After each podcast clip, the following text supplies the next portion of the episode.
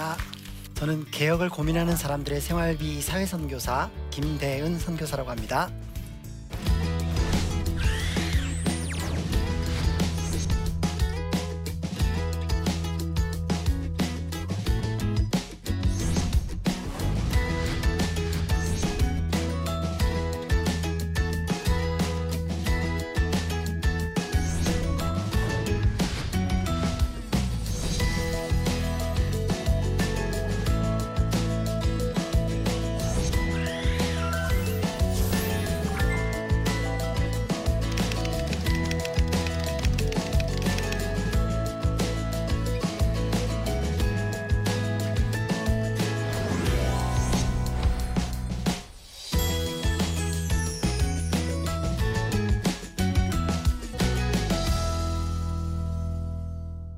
제가 저를 소개드릴 때 방금 사회선교사라고 소개드렸거든요.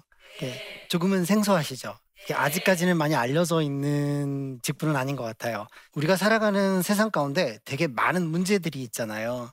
뭐 이렇게 청소년 문제, 청년 실업 문제, 또 노인 문제, 뭐 기타 등등 여러 가지 되게 많은 사회적 문제들이 있거든요.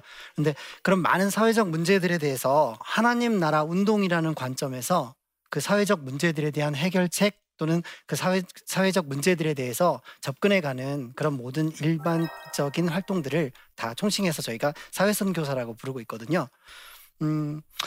우선은 우리가 이 사역을 좀 소개드리기 전에 하나 좀 생각해봤으면 하는 부분이 있어요. 그러니까 저희가 지난주부터 계속해서 여러 번 이렇게 좀 다루게 되는 부분들이 있었는데요. 이제 하나님 나라라는 부분들을 좀 여러 번 이야기를 하게 됐었어요. 그 하나님 나라라는 게 도대체 뭘까요? 되게 많이 듣고 그리고 되게 많이 우리도 읽고 생각하고 끊임없이 도전을 받는 부분들인데, 과연 그 하나님 나라라는 게 무엇인지에 대해서 좀 한번 생각해 보면 어떨까요? 보통 나라를 구성하는 세 가지 요소가 우리 그 중고등학교 시절 사회 시간에 배웠죠. 국민과 주권과 영토. 이렇게 세 가지가 나라를 구성하는 요소라고 해요. 근데 거기에 뭔가 또 하나 좀 더 붙여본다면 저는 헌법이라는 걸 한번 좀 붙여보고 싶었어요. 예. 그러니까 백성, 주권, 영토와의 그 다음에 그 통치 영역, 일정한 그 영역 안에서 통치권을 행사하고 그 다음에 통치 강령이 되는 그 나라의 헌법. 우리 대한민국 같은 경우에도 국민이 있고 나라가 있고 국민이 있고 그리고 주권이 있고 영토가 있잖아요. 그리고 대한민국 헌법이 그 지역 안에서 통치 강령이 되고 그것이 어떤 이념이 되고 그것이 통치 이데올로기가 되고 있죠.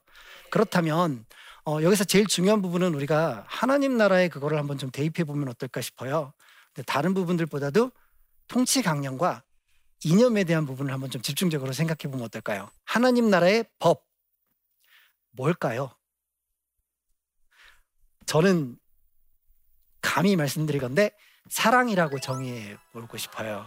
성경 66권을 제가 이제 그 공부를 꽤 오래 했었는데, 공부하다가 중간에 뭔가 궁금한 점이 나오면 진도를 안 나갔어요. 이렇게 휴학을 하고 도서관에 파묻혀서 궁금한 것들을 해결할 때까지 열심히 그렇게 파고 그랬었는데, 하나의 핵심적인 성경 66권을 전체적으로 관통할 수 있는 하나의 핵심적인 키워드를 뽑아낸다면 과연 그게 뭘까? 이걸 좀 많이 질문하게 됐고, 그 질문에 끝에 제가 발견했던 것은 사랑이었던 것 같아요. 사랑이라는 키워드. 하나님께서 사랑으로 인해 천지를 만드시고 사랑으로 인해 친히 이 땅에 오셔서 그 사랑으로 인해 우리의 생명을 대속해 주시고 구속해 주시는 그것이 하나님의 역사이죠. 근데 그 가운데 그 하나님의 사랑이라는 가치를 우리가 조금만 더 이렇게 확장해서 한번 살펴볼까요? 하나님의 사랑이라는 가치, 그 사랑이라는 가치를 우리가 성경 안에서 성경적 관점으로 조금만 더 확장해서 본다면 하나님 사랑, 하나님에 대한 사랑의 영역과 그리고 이웃에 대한 사랑의 영역이 있을 것 같아요. 다르지 않죠? 하나님 사랑과 이웃 사랑이라는 그 가치. 어쩌면 하나님 나라라는 거는 그 하나님의 사랑이 지배하고 통치하고 다스리는 그곳이 아닐까라는 생각들을 좀 해보게 됐습니다. 그렇다면 우리가 이 땅 가운데 실제 하는 하나님 나라를 살 수는 없을까? 라는 부분으로 또 생각을 좀 한번 확장해 봤어요. 하나님 나라라는 게 하나님의 사랑이 통치하고 지배하고 다스리는 지역 또는 다스리는 곳이라고 우리가 정의했을 때, 그렇다면 하나님의 나라 그것을 우리가 이념적으로만 생각하지 말고 관념적으로만 생각하지 말고요. 실질적으로 우리가 누리고 우리가 살아갈 수 있는 그런 실제적인 하나님의 나라, 그것을 이 땅 위에 만들어가는 건 불가능할까요? 네, 이런 고민들을 가지고 저희가 이제 열심히 개고생과 삽질을 해봅니다. 저희 사역들 중에 친환경 나눔 발전소 건립 사역이라는 게 있습니다. 이거는 저희가 실질적인 발전소를 짓는 거거든요. 2015년 12월 24일 날 저희가 영등포역 바로 옆에 쪽방촌이 있거든요. 그 영등포역 바로 옆에 쪽방촌, 거기에는 이제 독거노인들이나 아니면 행여자들, 노숙인 분들, 이런 분들이 모여 계시는데, 그분들을 대상으로 되게 오랜 시간 동안 이렇게 무료 진료를 하고 계시는 캐톨릭 계열의 그 요세부원이라는 병원이 있어요. 근데 이제 그 병원 자체가 어차피 도네이션으로 운영되고 있고, 그리고 또 그 모든 진료 대상 자체가 다 그런 분들이시잖아요. 그러니까 쪽방촌에서 거주하시는, 실질적으로 병원의 의료 혜택으로부터 소외된 분들, 그리고 또 뭐 겨울철이 되거나 그러면 더 많이 다치시더라고요. 이분들 같은 경우 서로 뭐 이렇게 싸우고 그러다가 보면 외상도 있게 되고 이런 경우들도 많아서 겨울철에는 더 많은 진료를 필요로 하게 되더라고요. 그런데 이제 요세부원이라는 이 병원이 영등포 쪽방촌 가운데 위치하고 있다 보니까 도시가스가 안 들어가는 거예요. 그래서 모든 그 병원의 시설을 운영하는 모든 비용이 다 전기에 의존해서 사용하고 있는 거죠. 근데 도네이션 받은 그 비용들 중에 전기요금으로 되게 많은 부분들이 빠져나가잖아요.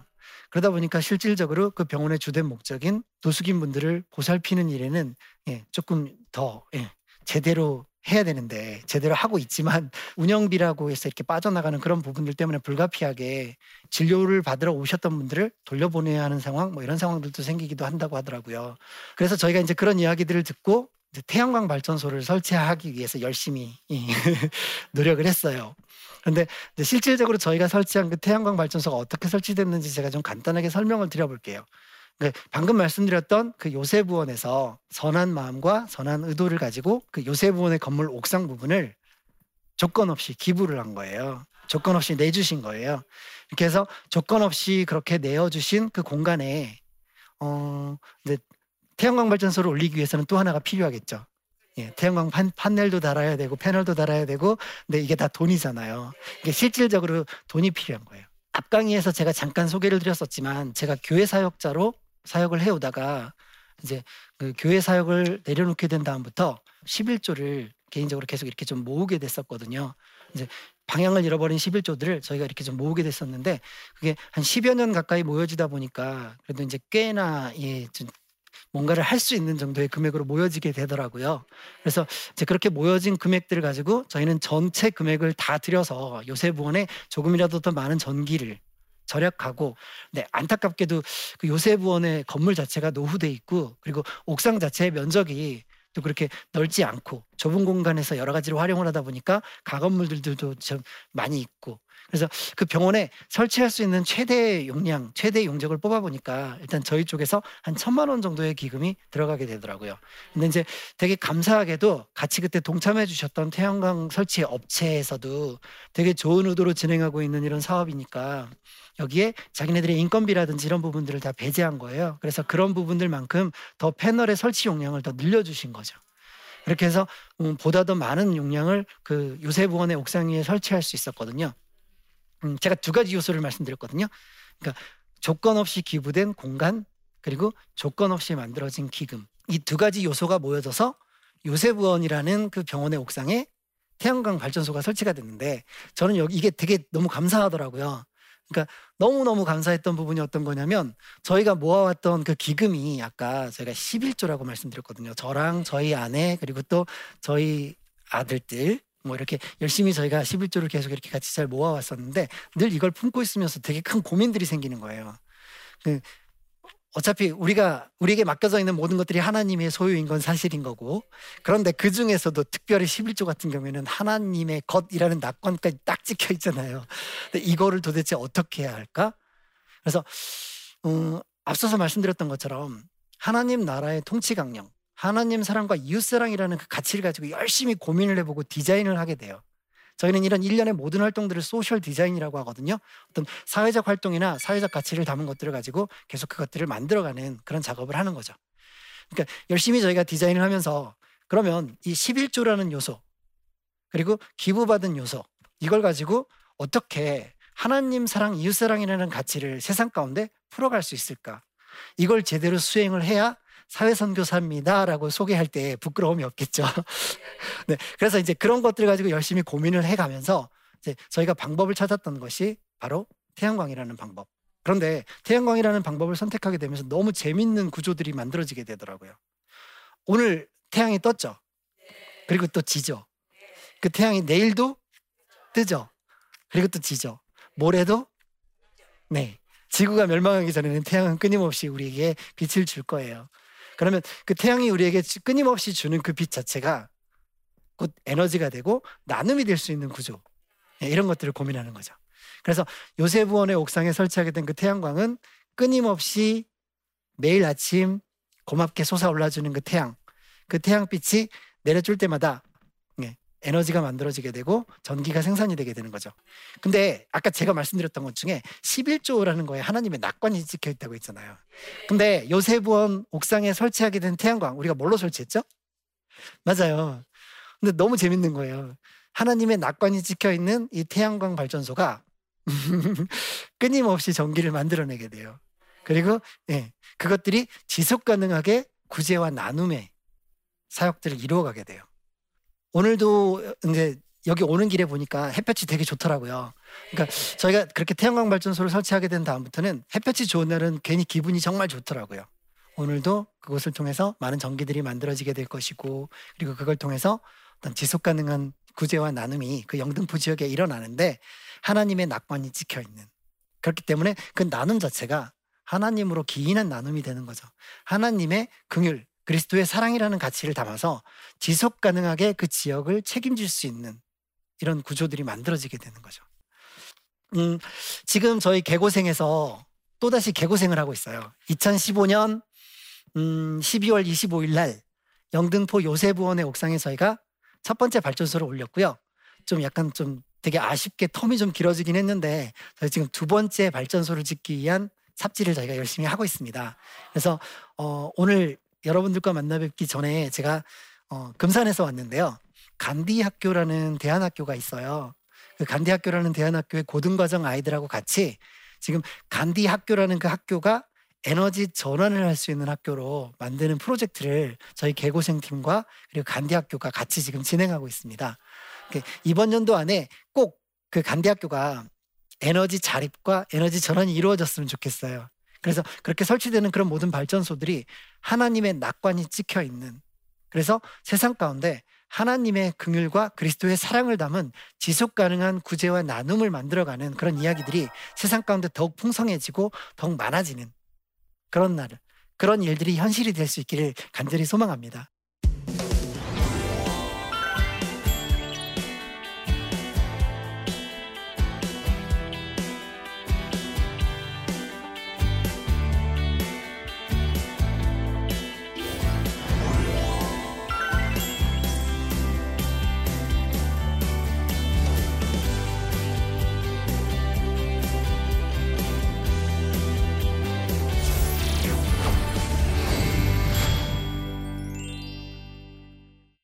오늘 사회선교사라는 주제로 같이 이렇게 좀 나눔의 시간을 가져봤는데요.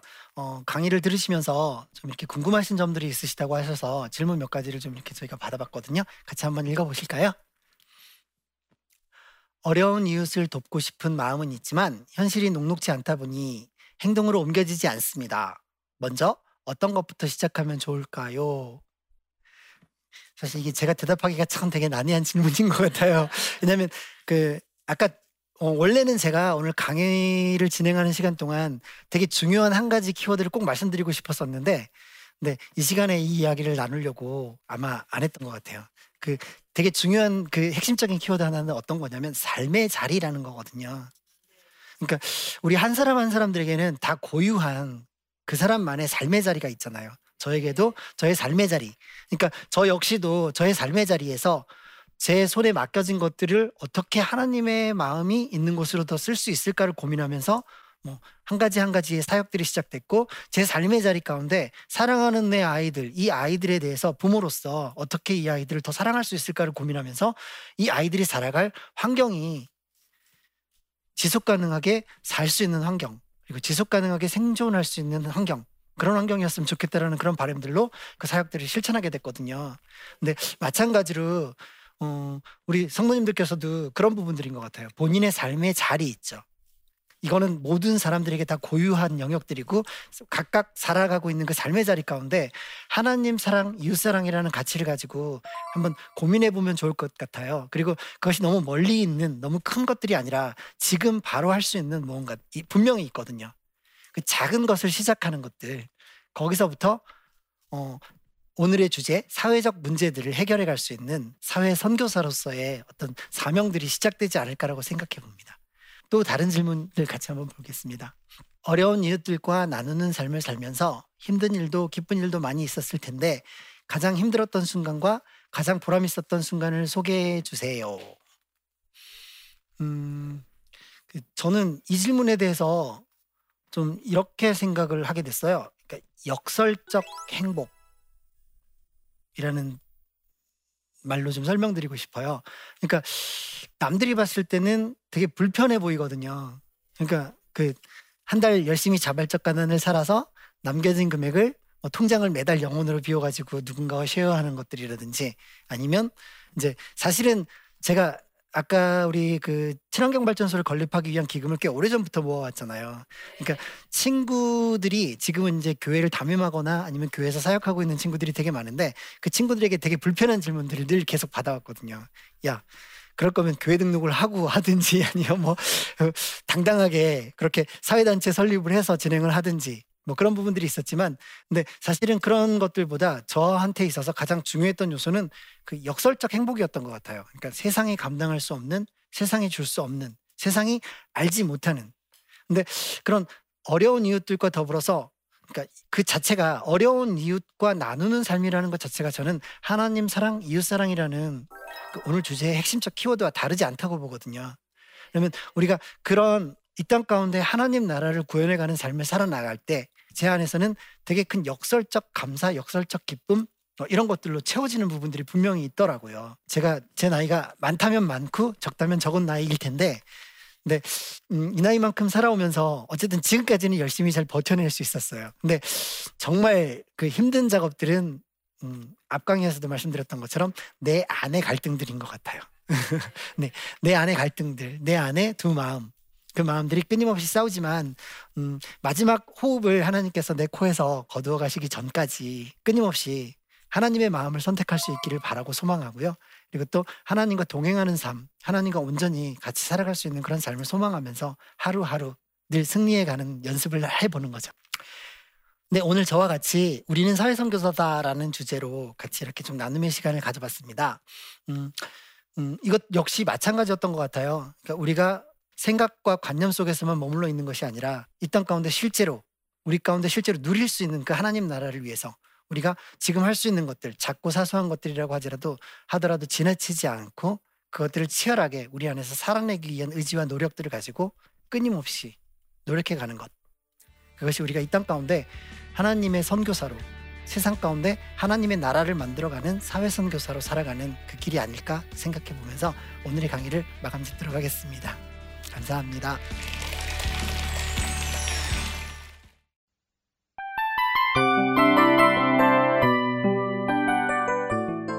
이 프로그램은 청취자 여러분의 소중한 후원으로 제작됩니다.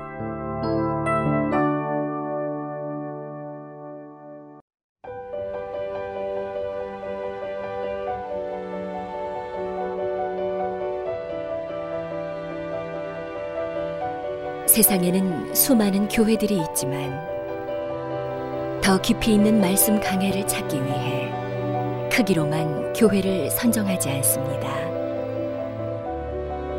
보다 좋은 영적 콘텐츠를 더 많이 나누기 위해 방송비를 받지 않습니다. 1년 365일 복음만 전하고 싶어서 우리는 광고를 하지 않습니다. 온누리의 복음을 땅끝까지 CGN TV와 함께 땅끝 선교사가 되어주세요.